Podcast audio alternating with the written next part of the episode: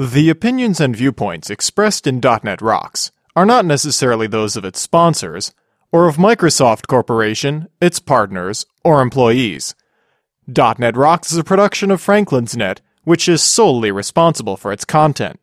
Franklin's Net, training developers to work smarter.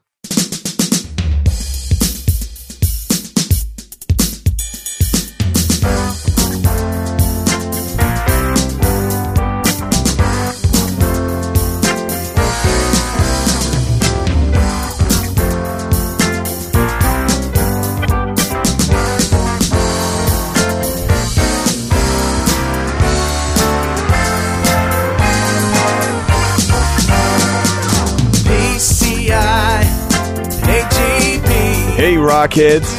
Scrape that Patriots bumper sticker off your car and listen up.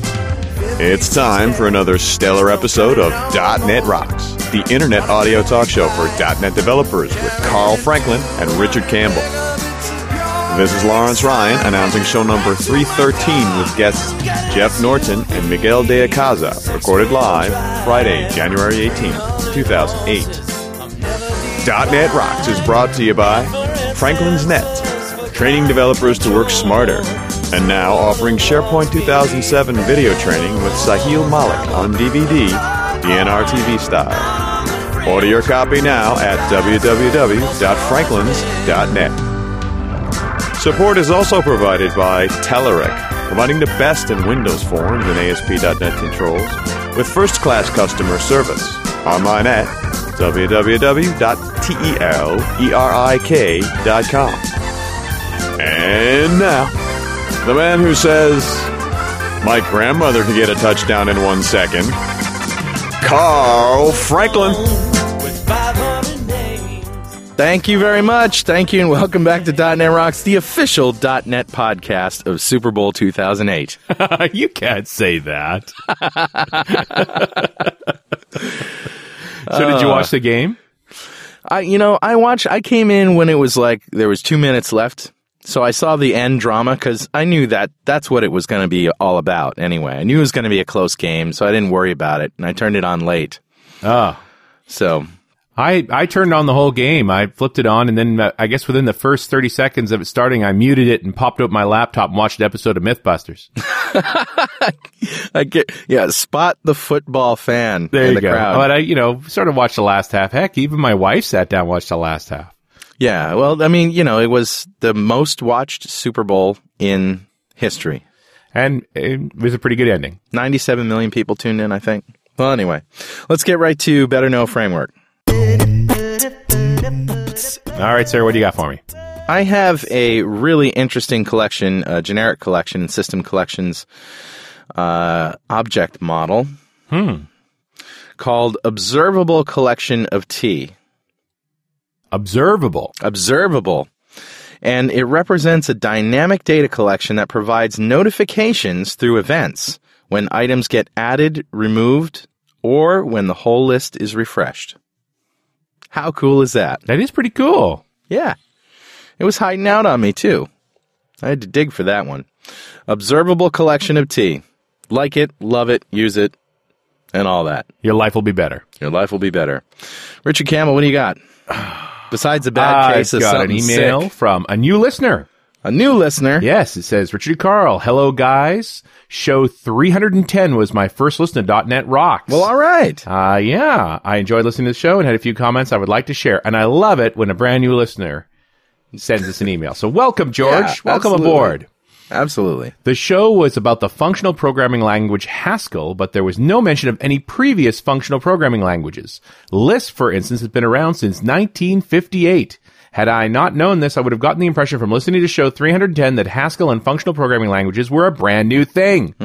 And I thought about this for a minute because that 310 was that was the show with Simon Peyton Jones. Yeah, we've done quite a few shows on functional languages. Yeah, I, I'm amazed that we didn't say Lisp in that show because we said Lisp in virtually every other functional Every other programming functional show we've show. done. Yeah. So uh, it's an interesting thought to me to think about the show in the context of a brand new listener. Right. And I try, you know, I really think we work hard at not being too insidey. Like you have to listen Right. to all the shows to make this, uh, to No, make sure. it make sense. But uh, an interesting twist. And he's right. Lisp has been around for a long time, and there's plenty of other languages before that. Haskell's relatively new in comparison. Yep. But uh, in the meantime, you might want to check out some of those other shows. Yeah, you bet. Go back through the catalog. She'll find some great things there. Uh, one other comment uh, George made. I came up with another example of lazy evaluation while listening to the show that could have been mentioned to clarify the concept: infinite lists. Ah, yeah. Suppose, for example, that you had an infinite list of primes. Boy, does that come right out of a com sci class or what? Absolutely. Suppose we had an infinite list of primes. Laziness would allow the programmer to pass around this list as an object as if it had already been computed, and when the nth element is queried, the nth prime would be computed. Yeah. Okay, it's an interesting thought. I don't know exactly where I'd use it. It sounds very uh, encryption-y. Yes, it does. yes, it does. But Boy, uh, encryption, it uh, brings up this interesting idea around this lazy uh, evaluation where we're able to say there will be something here, but I'm not going to pre-compute everything because it'll take forever. Mm-hmm. Compute only what you need when you need it. Yeah. Uh, George closes out with, despite all my complaining, I really appreciate what you guys have put together. The sound quality was superb, and the topics, as I glance through past episodes, are extremely exciting. Thanks again. Well, And thank you, George. We'll send you out a mug for your troubles. Appreciate your thoughts. Well, I think we got another huge fan on our hands here. I think so. That's awesome.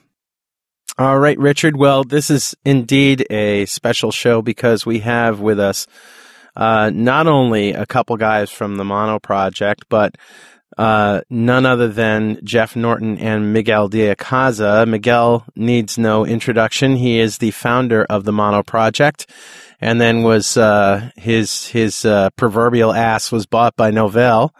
Sorry, Don Box, and he uh, has continued to develop the Mono project, which is an open source implementation of the .NET framework, and, uh, and it works on lots of different platforms, which we'll talk about in a little bit.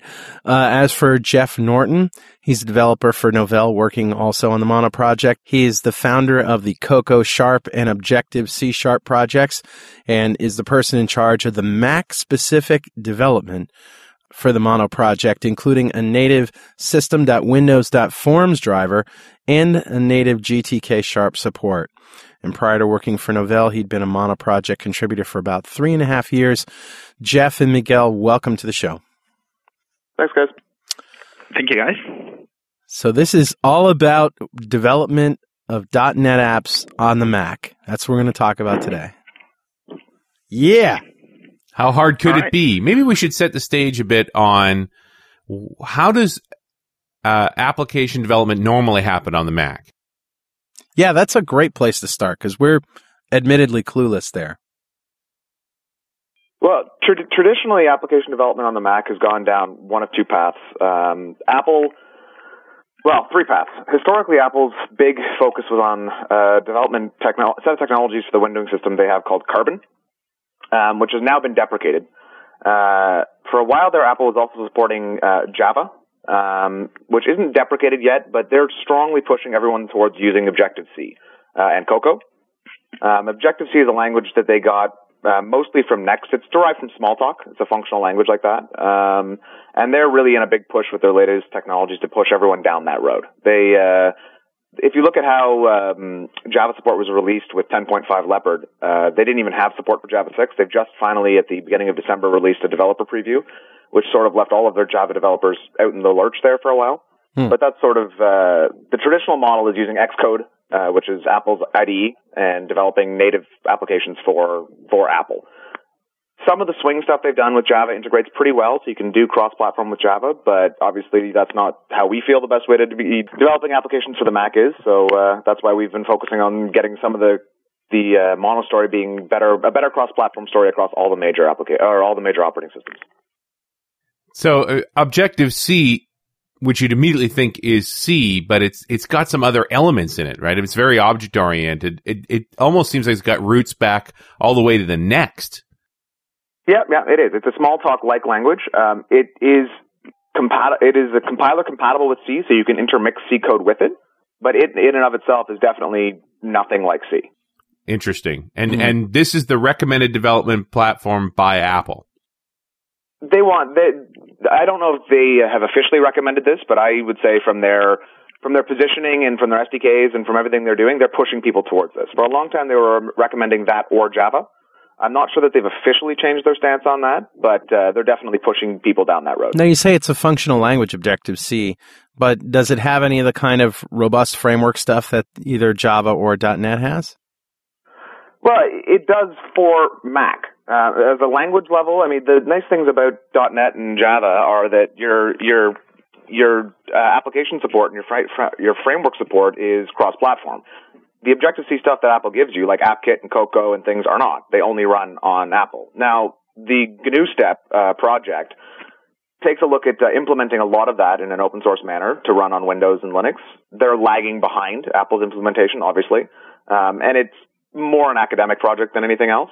But it does exist, so it's it should be mentioned for the sake of completeness. But in terms of the robust libraries, what I'm getting at.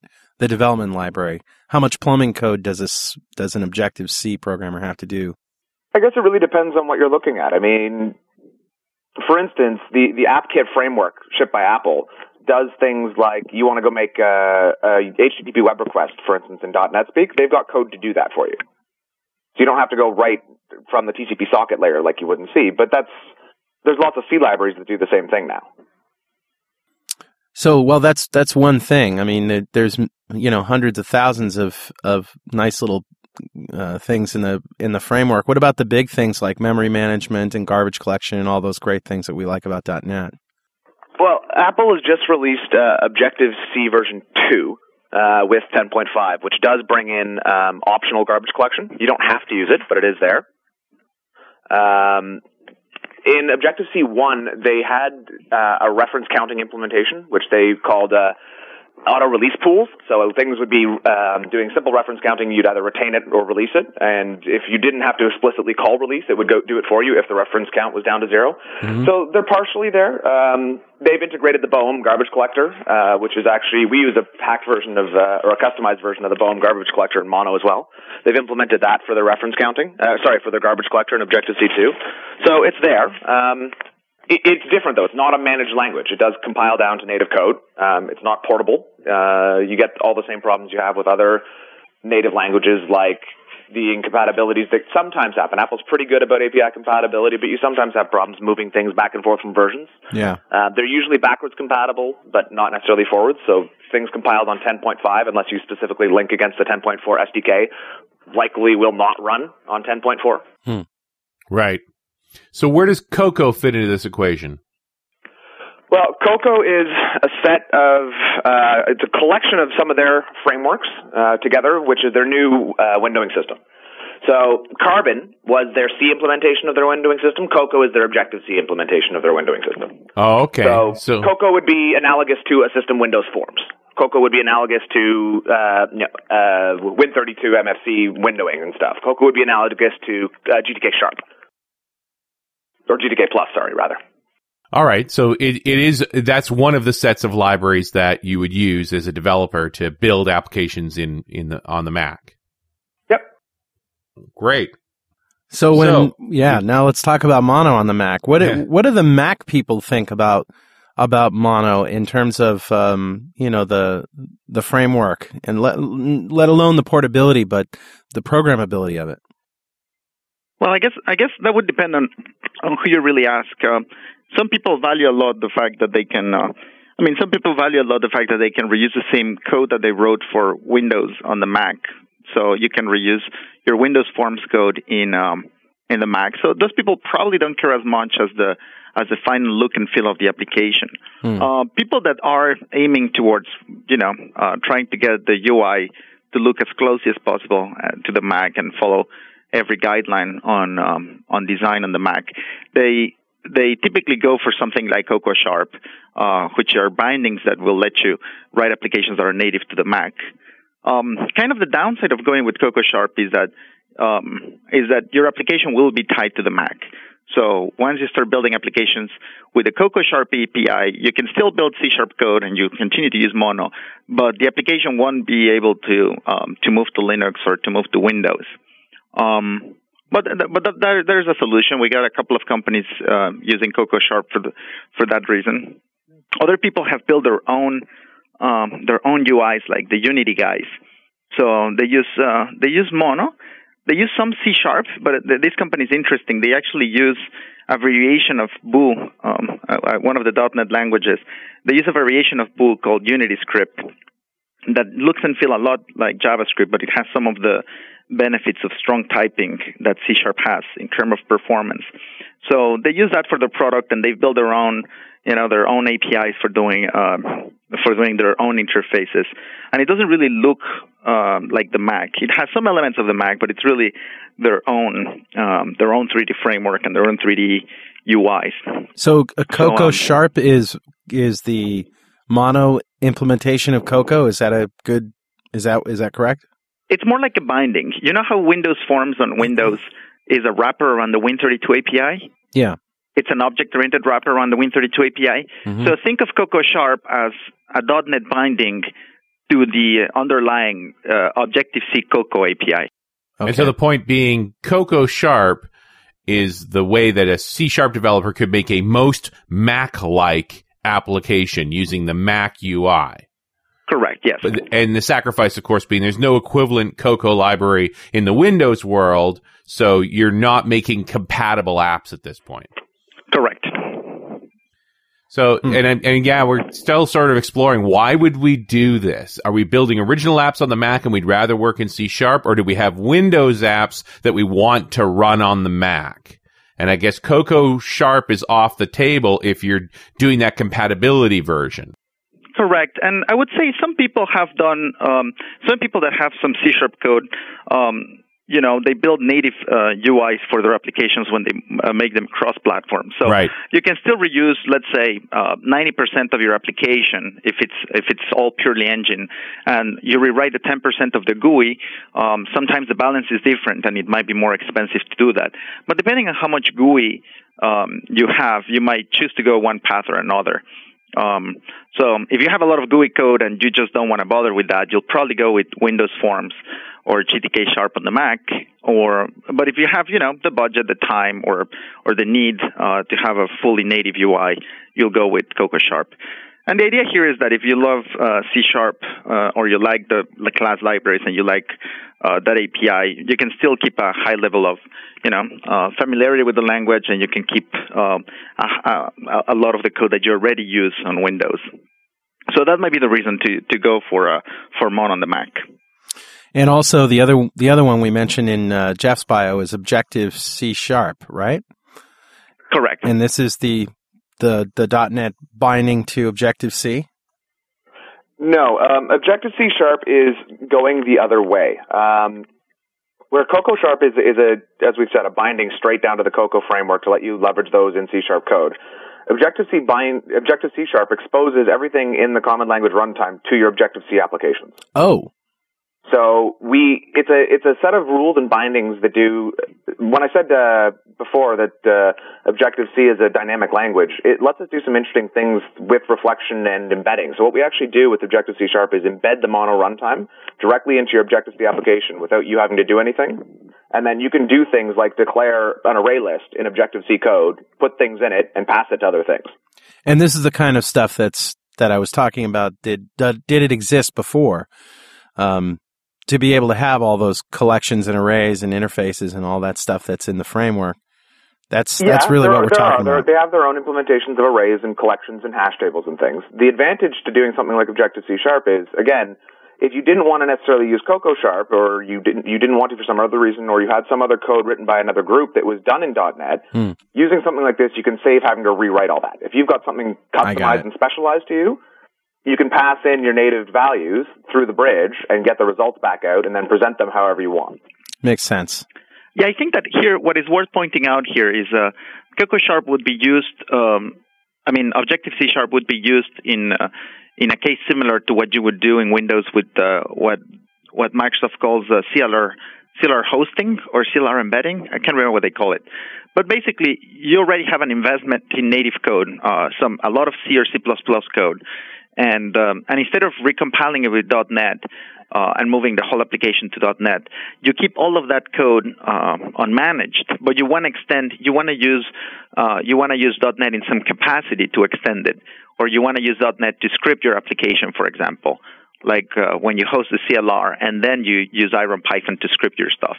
So this is similar in that regard, uh, but it's aimed at people that have a large investment in Objective C, in an Objective C application, and they want to expose the inner workings of the Objective C uh, world to this uh, to the managed environment, and that can be any .NET language.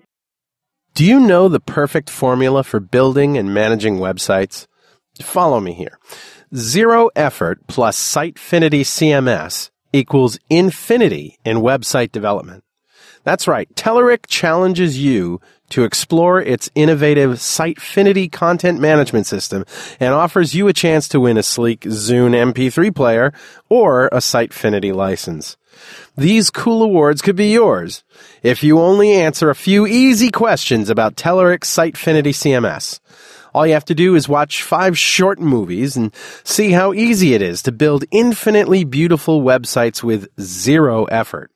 You'll learn some cool facts about Sitefinity and the effortless creation of websites. So go to www.sitefinity.com and give it a try. It's fun, it's interesting, and it can get you a free license or a free Zune. Okay, so now let's talk about the .NET developer. The .NET developer who wants to run applications on the Mac. What uh what what's the scope of those types of applications? So um, I think that uh, if you're coming from .NET, you you either are using Windows Forms or WPF um, for your desktop application. Uh, the only thing that Mono supports today is Windows Forms, and um, and we didn't really have a lot of good support for the Mac for Windows Forms. We used to only have an uh, a driver that basically requires a, a traditional Unix uh, windowing um, system on the Mac. So your application would require you to start up an X server inside the Mac. Uh, it didn't integrate as well as as you could, and uh, you know, and it was it was cumbersome to use. Uh, what Geoff has been working on is uh, is basically improving our native Windows Forms driver uh, so that it integrates with the Mac. Now, this integrates kind of on the on the low level aspects, and the next stage would be for us to design a theme that makes your WinForms applications look like macOS applications. Um, mm. It's something in our to-do list, but we're not really um, we're not really actively working on that part yet. Um, so basically, if you're a Windows Forms developer, what you're going to get uh, with Mono is the ability to run these applications um, on the Mac. And uh, the last release that we did for Mono on the Mac contain a lot of the work from Geoff, but it's not going to be until our, our upcoming 1.2.7 release that you're really going to get all of the all of the driver updates that Geoff has been working on. Um, and our hope is that by Mono 2.0, which uh, we're hoping to release uh, by the middle of this year, we'll not only have um, all of the new, this whole new driver integrated with Mono and for every Mac developer to use, but we're going to be shipping our IDE uh, called Mono Develop on the Mac.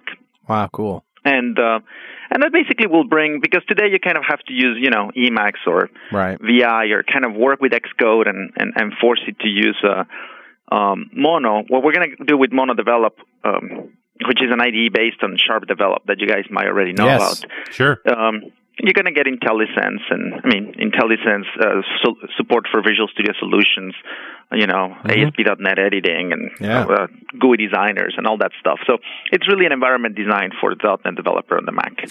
Tell tell us uh, define a couple of uh, things for us. GTK Sharp. Yeah. So that is um, so GTK Sharp is uh, think of it as the Windows forms for Linux people. Um, it came out of uh, just like you guys have Win32, mm. we have GTK Plus. That's okay. how it's called. And just like you guys have Windows Forms, uh, we created a native, uh, well, a managed binding uh, to C Sharp called GTK Sharp. Okay. So most applications that you build on Linux today with Mono are with GTK Sharp because they look native, they integrate deeply into your desktop, and so on. Okay. And uh, and Mono Develop in particular is is one of those GTK Sharp applications. So okay. um, so working together with a company um, called Imendio, they they they managed to do a, GT, a native GTK port to the Mac so that the so that GTK integrates directly with Mac OS, and that's what we're using to make the um, to make Mono Develop and our and our suite of Linux desktop applications run on the Mac as well. And and what is Glade? Um, Glade is a very old GUI designer. Um, it's like the designer surface that you get on uh, on Visual Studio. We have since Hmm. switched to our own managed implementation of a designer that we call Stetic. Um, but they're essentially the same thing. They're they're GUI designers where you draw your widgets and you know put your buttons and entries and scroll bars, and it generates an XML description of the UI. Okay. And so Stetic is built into MonoDevelop then? Correct. Yes. Yeah. And it looks I'm looking at the screenshot. It looks remarkably like Visual Studio. Yeah. Yeah, it's pretty cool. So yeah. Yeah. We're very happy with it. So we got three operating systems in play here: Windows, Mac OS, and Linux. Maybe we need to dig in a bit to the similarities and differences between what Mac OS is doing and what Linux does. Because obviously, Mono started out as a Linux project, but was was it directly portable to the to the Mac, or was there some work you had to do to get there? Uh, we had to do some work. Um, we were hired before we were acquired by Novell. We were hired by um, systems control vendor um, that does embedded systems, and they needed a PowerPC port. So they hired uh, uh, our company at the time to do the port. So we did the port to the PowerPC, and then porting it from their embedded system to um, to the Mac was very easy. This is before the Mac was uh, running on Intel. Right. So we did all the, you know, all the operating system integration work. Uh, Geoff, Geoff was one of the early people. Um, before he joined Novell, he was contributing, uh, contributing continuously to the effort. And, um, and you know, over time there was a, a Mac community that grew out um, uh, of that effort. So initially, Mono was, you know, just the command line tools, and and it has kept growing. You know, now we have Cocoa Sharp, we have Objective C Sharp. Um, we're we're going to be launching an IDE. I mean, the same IDE that we're using for Mac developers. Uh, we're making sure that Windows Forms runs natively on the Mac without any third-party uh, applications and so on. So, um, so it's been a long road, um, and we finally decided to invest. Uh, when I say we, I mean Novell, to invest seriously in making sure that the Mac was on an equal footing as uh, as the support for Linux uh, because we know that a lot of developers are, are now using Macs, and we kind of want to um, attract those developers. For sure. Yeah. And if I got to think that the, all that PowerPC effort ultimately went to naught when uh, Apple jumped across to the Intel uh, platform. So now you're now you could take your Linux code. I mean, that, doesn't that make things simpler? Uh, well, I, I don't think that it, uh, that it was completely a waste of time because, uh, for example, we today there's still a lot of power-based machines, you know, IBM big servers, Right. um, using power, and uh, we're hoping we're hoping to get um, we're hoping to get Mono on the 360. Uh, we're already working with a couple of game vendors that they have uh, that they have ported Mono to the 360, but we want to make our own offering of Mono for the 360, uh, so people can develop or extend their existing games with the scripting on on Mono. wow. An seems to be a alternative to XNA. Well, it's different. So this is very interesting, actually. Um, the situation that many game vendors uh, are facing is that XNA, for XNA, you basically write your application on top of XNA. Right. And a lot of these people already have, you know, they're using already existing physics engine or very old code that they're reusing, and it's all C and C++. So they don't want to rewrite their code or retarget it to XNA. They want to keep using their existing code, but they would still like to, instead of using scripting languages like Lua or or uh, Real Engine or Unreal Basic or all of those scripting languages that are quite slow. Um, I can't, I, and maybe I got the name of some of them wrong. Uh, what they want to do is they want to use Mono um, as their VM. I don't know if you've seen the demo of uh, the Silverlight chess demo where where they play JavaScript versus .NET. And no. you have yeah, I don't know if you've seen that one, but it's uh, when you make JavaScript uh, fight .NET in uh, in the chess game, and you know it's uh, it's a thousand times faster to use a managed language uh, like C Sharp versus JavaScript. So Sure. some of these game vendors are actually interested in Mono as a as um, as using as a as a high performance scripting engine for building the the AI for their games. if you're done with that, I have uh, another line of questions to go down, which is um, on the Mac. I've I've I don't have one yet. I plan on buying one this year. Believe me. Um, but I but I've seen Windows apps completely integrated into the desktop with Parallels. This uh, Mhm. tool, you know what I'm talking about. And so it doesn't seem like such a big deal to have, you know, Windows apps ported to native um, uh, Mac, you know, OS, OS 10, what Leopard or whatever it is. Why is there a performance penalty you pay with with Parallels uh, working so well? I mean, it just seems to work so well. Well, th- th- there's a few things here. One, I mean, you are going to pay some of a performance penalty virtualizing machine. It's not so bad anymore because it's the same architecture. The other point is keep in mind licensing costs. If if a company or a person has decided to change to a Mac, if the answer for them to run their small, you know, .NET app or large .NET app that they need to for work is to go spend $99 on Parallels and another $400 on an XP license to be able to run it in a virtual machine, um, that's a lot of money when you multiply that out by a number of people. Understood. Yeah. Yeah, and and I mean it's um I mean if, if some people are happy just using parallels, um then then I think that's it. Um I think that in in particular in this case it's a case where the ISV, not the end user, is making the choice. So an Yeah. ISV might say, well we'll support your we'll support the application natively and it won't require you to run parallels and it won't require you to go through these extra steps to get it running. Yeah. Um, so I guess I guess what happens here is really the person making the choice is different. In one case is the end user, and in the other case is the uh, is the ISV. Yeah, five hundred dollars a seat may sound expensive until you look at a hundred thousand dollar development effort. Well, that's true. Good point, Richard. You know, it's just I mean, it's not free, but it's not that expensive. Yes, but we're talking about taking we're talking about taking your WinForms application that's been written and running it without having to redevelop. I think the big thing here is how much is it going to cost to redevelop? Like how or what parts do we have to rebuild? If I can really take the core of my code, if I got a 99% straight cross compile, I'm pretty excited about that. Now it is pretty cheap. I'm just trying to get a feel for how much work I have to do. I mean, this is where I think, okay, Cocoa Sharp's off the table. What's my Windows Form implementation on the Mac?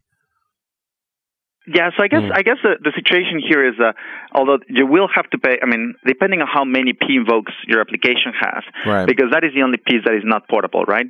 Um, if your application is 100% .NET with no p invokes, then you have nothing to worry about. Um, but the- at the moment you start using p invokes, then that's engineering effort that you're going to have to invest money on to to make it run on the Mac. Plus, so, I imagine that you can do more Mac particular things with with Mono than you can with .NET. Um, yeah, you could. And again, I think that the issue here is um, the ISV will choose whether investing whatever amount of dollars is worth worth for them, or if they should just pass the cost to the consumer and say, well, if you want the Mac, you should get um, uh, Parallels plus Windows. Um, so I guess I guess that's really a decision for the ISV to make. Fair enough. And have you guys talked to Apple at all about uh, how you, how they could snuggle up to Mono? Uh, we talked to them a long time ago, and uh, we really never never took up the conversation. Um, we talked to them shortly before they announced the x86, and uh, and um, and when I talked to Bud, he was incredibly busy with uh, the whole engineering team at Apple was incredibly busy with that.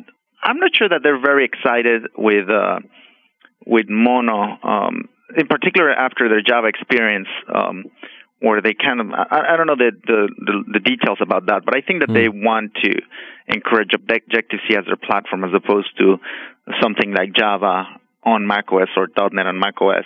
Yeah. So at the time, I remember we didn't get a lot of traction. I don't know if that has changed um, or if it'd be worth pursuing it based on on on what they've done with Java. Yeah.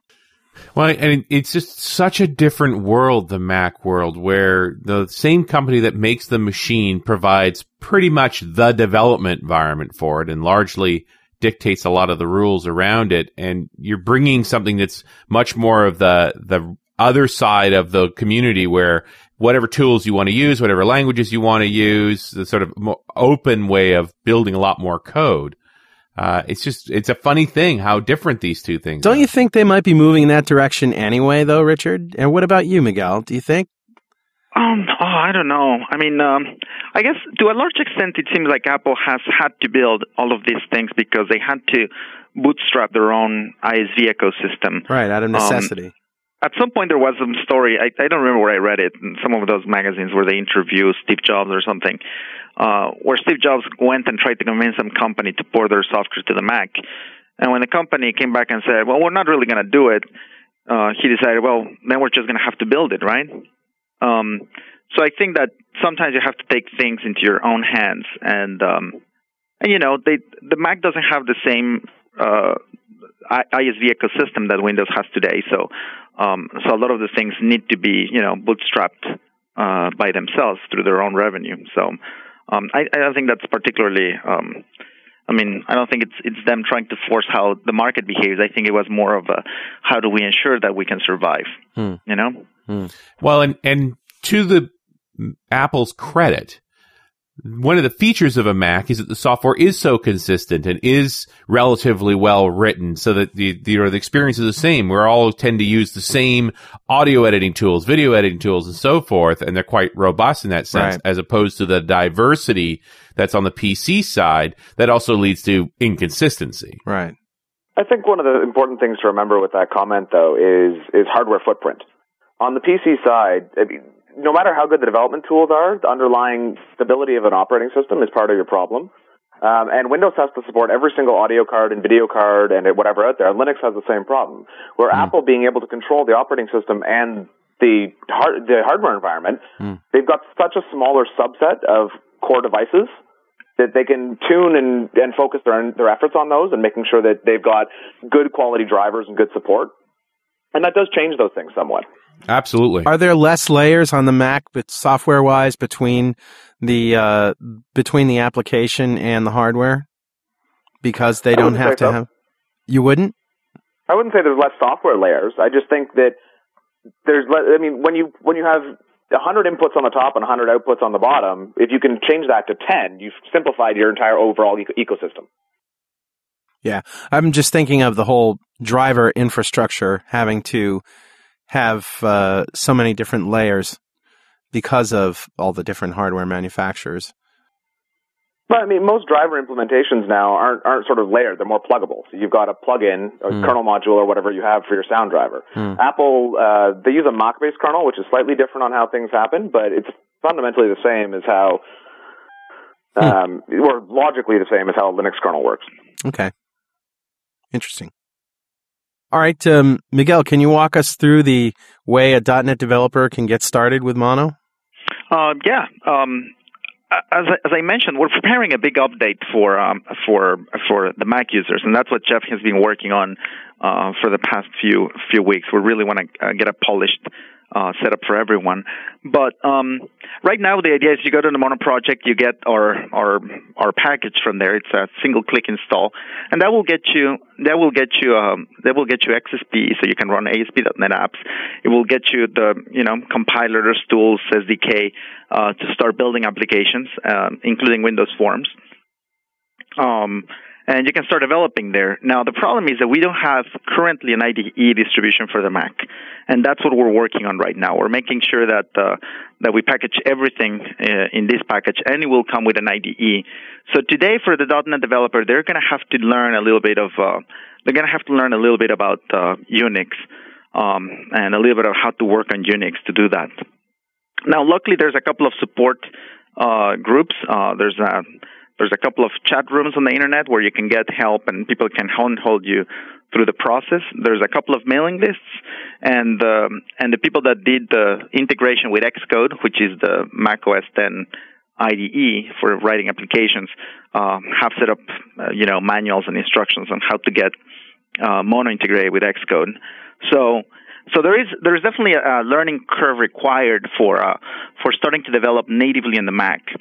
If you're willing to not develop on the Mac, I mean, if you're willing to have two machines, you can develop on Windows, continue to use Visual Studio, and uh, what you do is you do Xcopy deployment. So you copy your executables or your ASP.NET sites to your to your Unix machine, and then you just execute it with Mono. Um, so that's the only difference. Instead of running app.exe, you have to type mono space app.exe. This is something you can use Virtual PC for, right? Uh, yes, yes, yeah, absolutely. We also have a VMware machine, um, a VMware image, so you can just download from our website a VMware image with the free VMware player There you go. and uh, that will get you a, a full Linux system, and that's a, a Linux system image though. So that will get you a Linux system. That comes with the IDE because we, we already support the IDE in Linux. Um, it comes with examples for Windows Forms. Um, I believe we already include uh, Silverlight, but I'm not 100% sure if we put it on the VMware image yet. And um, and you know it comes with a configured Apache server that will start serving your ASP.NET apps from a Linux server immediately. Oh, that's great. So what about getting to the Mac? for the Mac, you need to start with our DMG package, and as I said, we, uh, I mean, which is an, an installable package. The only thing that we're missing today is the IDE. Um, and uh, and again, the the other downside is that we are not allowed to redistribute VMware images that would run Mac OS 10, right? Um, the only way you could do that is with a hacked Mac OS 10, and we we're not going to do that. Right, right. Our VMware image that we ship uh, with our OpenSUSE and our Linux development desktop does work in VMware Fusion on your Mac, so you could run that on your Mac. yeah, Okay. but in that case, it would be basically running Linux inside the Mac to use Right. the IDE. Yeah, I just mean rather than I mean the other side from having a second machine, Miguel. Oh, oh, Yeah. all right, yeah, yeah. Sorry about that. Yes, you can do that too. So it is possible for me to build code on my Windows box and then I can put it, and then I can move it over to the Mac and essentially rerun it there under the mono, under mono. Yeah, the same instructions that we've posted for doing the Linux um, transition are exactly the same ones. I mean, they apply exactly to uh, to Mac OS. And in fact, um, the Mono product manager Joseph Hill, um, when when he heard that we were doing this call at the .NET Rocks, he's like, "Oh, I wish I wish we were doing this uh, this call in a couple of weeks when we had the installers ready because um, we're hoping to have in a few weeks the you know the the full package that comes with the IDE and everything for Mac users. So in a couple of weeks, it will be a one step uh, process as opposed to today, right? Well, by the time the show is published, it'll be a couple of weeks and entirely possible that you will have all that ready. Oh, uh, well then, uh, huh? Interesting. Well, uh, then the instructions change. So just go get our Mono DMG package from the from the Mono website, which is a macOS installer, and uh, that comes with the that comes with the development tools, comes with the ASP.NET server, and comes with an IDE for building your applications and importing your Visual Studio.NET solutions.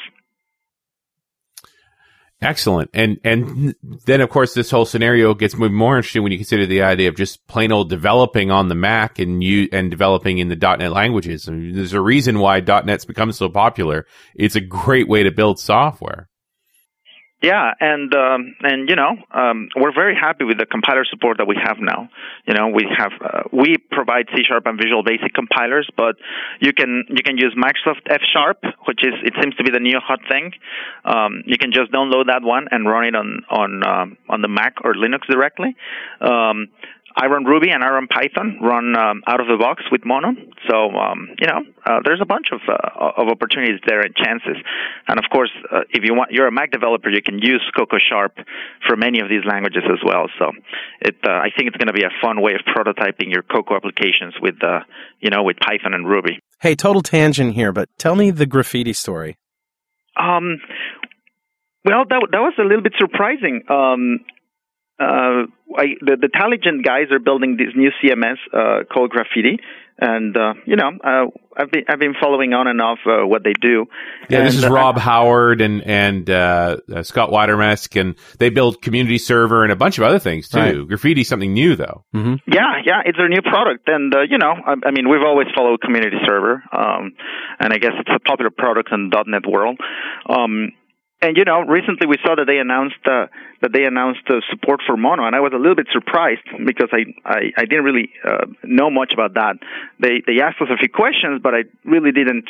I mean, I really didn't think that they were that they were building it, and then uh, it turns out that they had been working with Joseph Hill, who who just joined us at Novell as the Mono product manager, uh, to um, you know to make sure that Telligent uh, that the Graffiti CMS would work on Mono.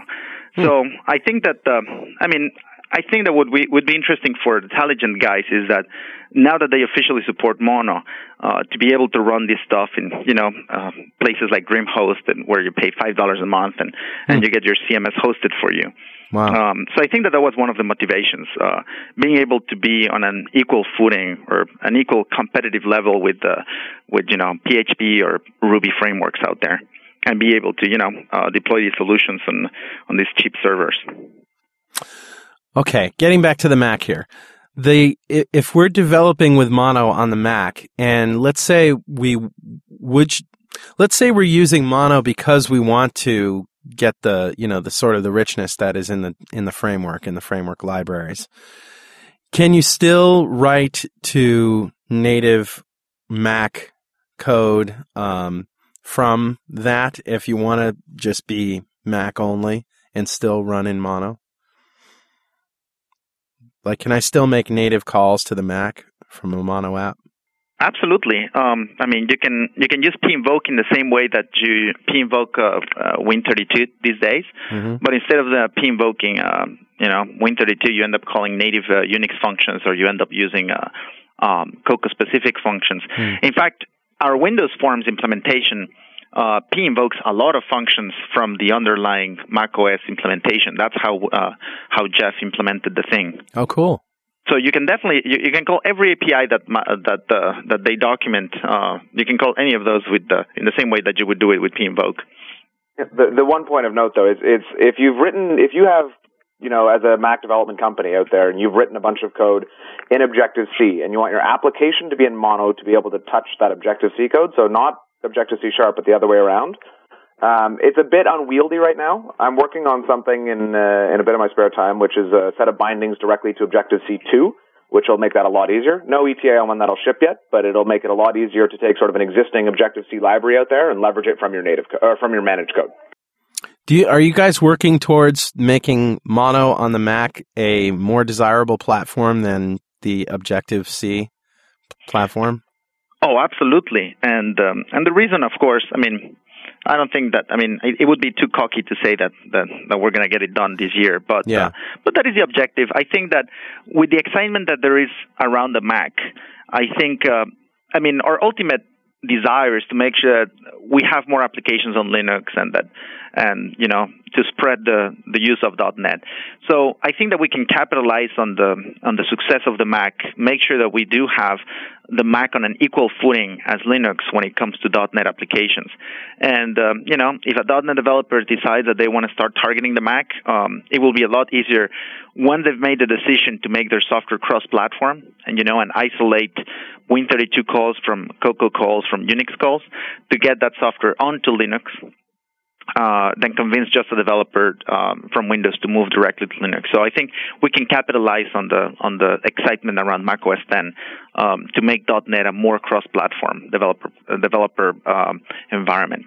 I think uh, one of the things that we sort of touched on today, but not really stressed, which which is an exciting story, is with us shipping GTK Sharp for the Mac and a GTK Plus driver, which uh, Miguel talked about earlier from the Imendio guys, is regardless of where you're developing first on Windows, on Linux, or on the Mac, if you're developing your GUI application in GTK Sharp today, you can take that exact same code without changes. Again, P invokes uh, independent of this, and run the same GUI with the same interface on your Windows, your Mac, and your Linux box which which alleviates some of that, especially for the ISVs and other implementations, because it's not now just a matter of your Windows Forms app moving over, but you can write things in GTK Sharp from the get go, which will go everywhere.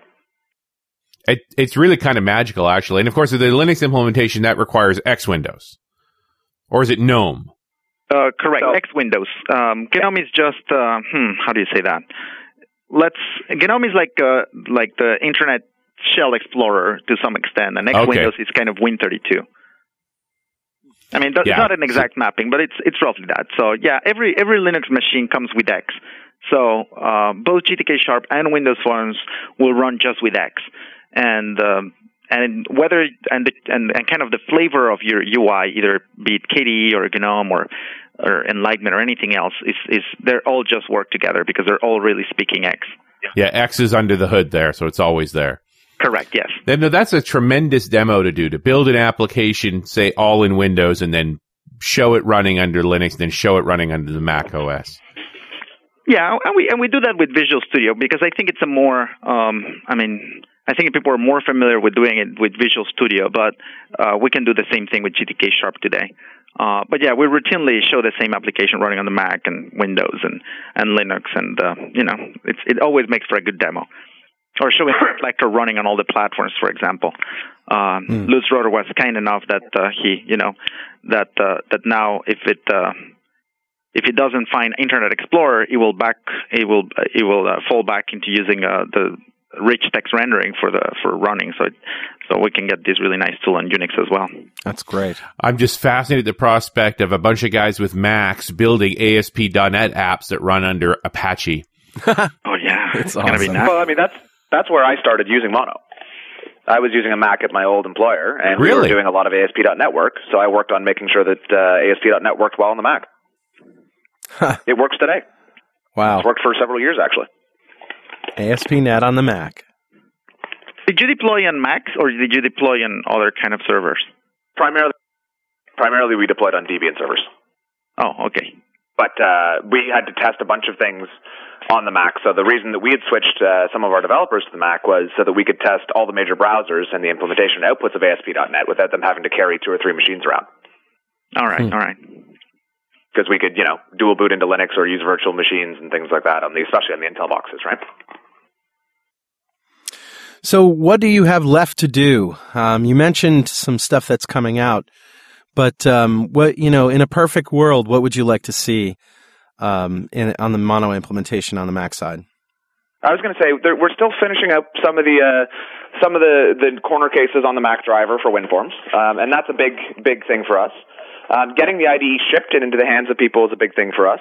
Um, there's a couple things that I'd personally like to do with Cocoa Sharp that I think, especially with the release of 10.5 and Objective C2, we can make that an even better experience for developers. Um, it works quite well right now today. Uh, as Miguel said, there's a couple companies out there using it. I think we could make it a better, uh, more familiar experience because trying to bind a, a dynamic language like Objective C from uh, C Sharp is it's got some intricacies, and we've learned some things that will make it a lot better. Um, other than that, I mean, there's there's a lot of work to do. it sounds like you know, there's always a lot of work to do, but I think those are some of the big high level things that I'd like to see. Miguel, you had a couple points. Uh, yeah, I think, uh, I mean, our Windows Forms implementation is missing a couple of things uh, here and there. Um, we've been prioritizing the work based on on uh, on reports that we get from a tool, a portability tool that, w- that we ship called MoMA, uh, the Mono Migration Analyzer. So that helps us guide the direction of which APIs we're missing and implementing those things. Um, Mono, when it comes to 2.0, we're pretty much complete. Uh, we're missing a few, about 100 API calls from Windows Forms or something relatively close to that, and um, and we're hoping to to have that uh, finished by April. So that will basically be the moment where we can call the thing Mono 2.0. Um, which a lot of people have been waiting for. But if you don't use Windows Forms, uh, we've been 2.0 enabled for more than a year now. So meantime, Microsoft keeps moving, and uh, I guess 3.5 is the shipping version. Uh, when do I get LINQ for my Mac? Uh, you can already get it. Um, if you get um, if you get the if you get 1.2.6, you get almost all of C Sharp 3. Wow. Um, the LINQ, uh, I know that some of the LINQ operators are have not been finished, so we're missing a couple of LINQ operators, and uh, we didn't have the AST um expression generation stuff in place yet. Uh, so we're working on that right now. As of, I mean, that's what I was working on last night with uh, some of the members of the team. But uh, 1.2.7, which should be out in, in the next uh, in the next two months, will have uh, will have pretty much a feature complete uh, LINQ and XML LINQ. Uh, we don't have a database LINQ yet, so for the time being, we're going to recommend people to use an open source project called DbLinq. That uh, you know, it's just a DB, it's a LINQ provider for Postgres and MySQL and Oracle and SQL Server. So it's not something we built, but it's it's an open source effort being developed by some great guys out there. Um, What about LINQ to XML? XML oh, literals? that one is implemented. That that in fact we've had for pff, uh, almost six months now. And Do you have um, the XML literals in there? yeah, yeah, we have that. Sweet.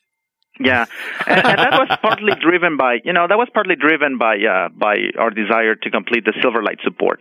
So Yeah. s- a lot of this stuff is being uh, is being done in support of Silverlight as well. What about so that actually brings up Moonlight. Yeah, yeah. So Hmm? um, and Moonlight, of course, I think one of your great success stories, remarkable about your development in, in stunningly little time. Yeah, how quickly it happened. I think you announced it at Mix where they were announcing Silverlight. What didn't you? Well, they announced it there, and uh, and what happened is that uh, I was I think I was blown away just like everybody in the audience was when they announced a C sharp. Well, I mean a .NET version of Silverlight, and uh, and a journalist friend of mine said, "What do you think of this?" And I think this is awesome. And he said, "Are you going to implement it?" Like, of course we are. and he said, "Can I quote you?" And I was like, "Yeah, of course you can." And I was like, "Oh, am I making a mistake here?" And now what have you done? but then, uh, you know, Marc Jalabert from uh, Microsoft France invited me. Uh, I mean, I met him at the at the mix, and he said, "Well, why don't you come to France and show Mono?" I said, "Yeah, okay, maybe." And then he kept insisting, and yeah, you should really come. And I said, "Okay, I'll go." And he said, "And you can come and demo Moonlight at the keynote." I was like, "Oh, keynote? That sounds good." so we had three weeks to put the Moonlight together to demo it at uh, in Paris. So, uh, so that's what we did. so it was really Marc Jalabert's fault that we implemented Moonlight. Wow. But I mean, uh, once again, we get into this great um, experience now where this very Microsofty technology running on other platforms, and then uh, you know the actual execution space is on yet another platform. So there I am in, in on a Mac surfing an a- Apache site that uses the Moonlight implementation of Silverlight to to show the that very modern looking thing. I, where's WPF going to fit into this now? I can answer that. You guys aren't planning to do WPF, are you? Uh, we're not. I mean, the problem with dupli- I mean, we we do like WPF. Well, I think it's still big, but uh, we do like it. The problem is that it's. I mean, I don't think that we can commit and to it and and deliver it in any reasonable time frame. I just think it's too big for us to do. So either either we get a, a lot of the community excited about building it, and um, and that's the way we build it, or or or we partner with someone, or we work with someone um, to do it, or WPF becomes incredibly important strategically for. You know, we're still us, waiting to see the potential of WPF be realized. On the it's a great concept, but where's the app? Yeah. So, uh, and the problem I think there is is an issue of bootstrapping, right? You already have a lot of code, and and Yes. the WPF proposition is you you need to rewrite some of your code to take advantage of this. So. It's uh, it's going to be difficult for existing, you know, legacy. Well, not legacy, but existing apps like let's say Photoshop or Excel or any of those apps to actually rewrite their code or, or migrate. And I think that's uh, so. I think WPF has a really bright future, but it's it's a few years down the line. And right now, I mean, we, we're a very small team. We can't really take on, on something of that size. What are you guys doing on the uh, concurrency side? Are you working with software transactional uh, memory or anything Uh, like you that? mean the PLINQ, uh, the PLINQ stuff that was announced? mm-hmm. Um, so we've looked at it with excitement, um, but I guess we've learned our lesson at this point, which is we really should not start work on implementing APIs that are that are still. Um, I mean, there's a word that the In Microsoft flux. use. Yeah. Yeah, what is it? Oh, they're um, RFPs or CFPs? CTP. community review or something like that. Community CTP, Technology CTPs. Preview. That's Yeah. it. Community Yeah. technology preview. Yeah, so we don't really want to do work on CTPs because it means when they refactor code, we have to do the same refactoring, and usually, since we're a smaller team, we're lagging behind. So it's it's kind of very time consuming for us.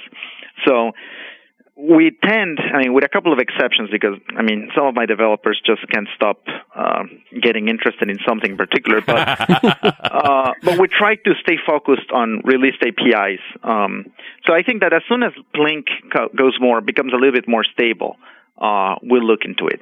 But we we we, we tried chasing WCF uh, using CTPs, and Yeah. and that was, I mean, we still did a lot of it, but we still wasted a lot of time chasing, you know, changes. So I think that we've learned our lesson now, and we'll probably just stick to um, you know, finish 3.5, which is not that difficult. I mean, all the 2.0 upgrades are relatively simple. Yeah. So do that, complete LINQ, and uh, finish Moonlight. And when Microsoft decides to release MVC or PLINQ or you know or ADO.NET uh, Astoria, then then we'll start looking at it.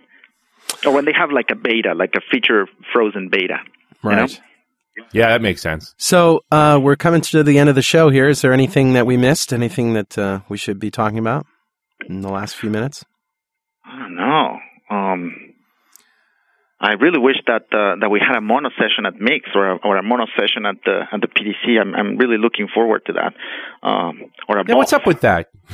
Yeah. Uh, I don't know. Um, I don't know. We've never kind of uh, made it to a BOF. I really would like to have a BOF of Mono at the PDC or Mix, you know, because it would be a good time to talk to developers and, and tell them what they can do or or or how they can migrate their applications. And you know, I'd rather have a developer. I mean, if I was Microsoft, I would rather have a developer move to Mono using .NET than have the developer choose Java. You know. Yes. Um, Yes. So, anyways, I, I guess we haven't really been convincing enough uh, that that's a good thing. So, anyways, I, I think it would be great if uh, if there was you know some grassroots support for Microsoft to to give us a BOF at the at the PDC to talk about Mono. Well, hopefully somebody's listening and they can you'll and you'll get a call. Yeah, hopefully. Well, the project is Mono. It's at www.mono-project.com. Um, uh, one last thing. What's is that a monkey or a robot or both? What is oh, it's that? a monkey. It's a monkey. okay. Mono means monkey It does. In- yeah, in Spanish. In Spanish. Really? in Spanish. Ah. Yeah, you know, I'm Mexican, and then and then I didn't know that mono had such a bad connotation in in English. I always associated it with you know monochrome or monochromatic. So I figured, yeah, mono.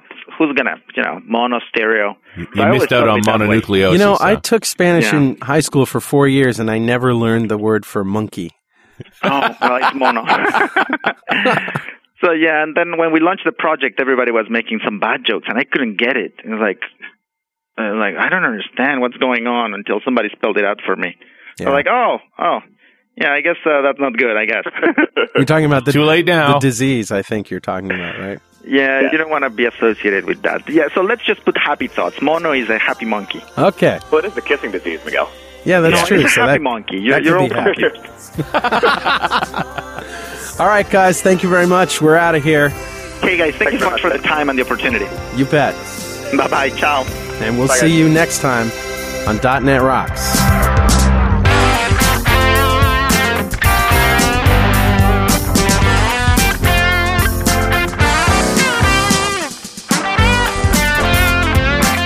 .NET Rocks is recorded and produced by PWOP Productions, providing professional audio, audio mastering, video, post-production, and podcasting services. Online at www.pwop.com.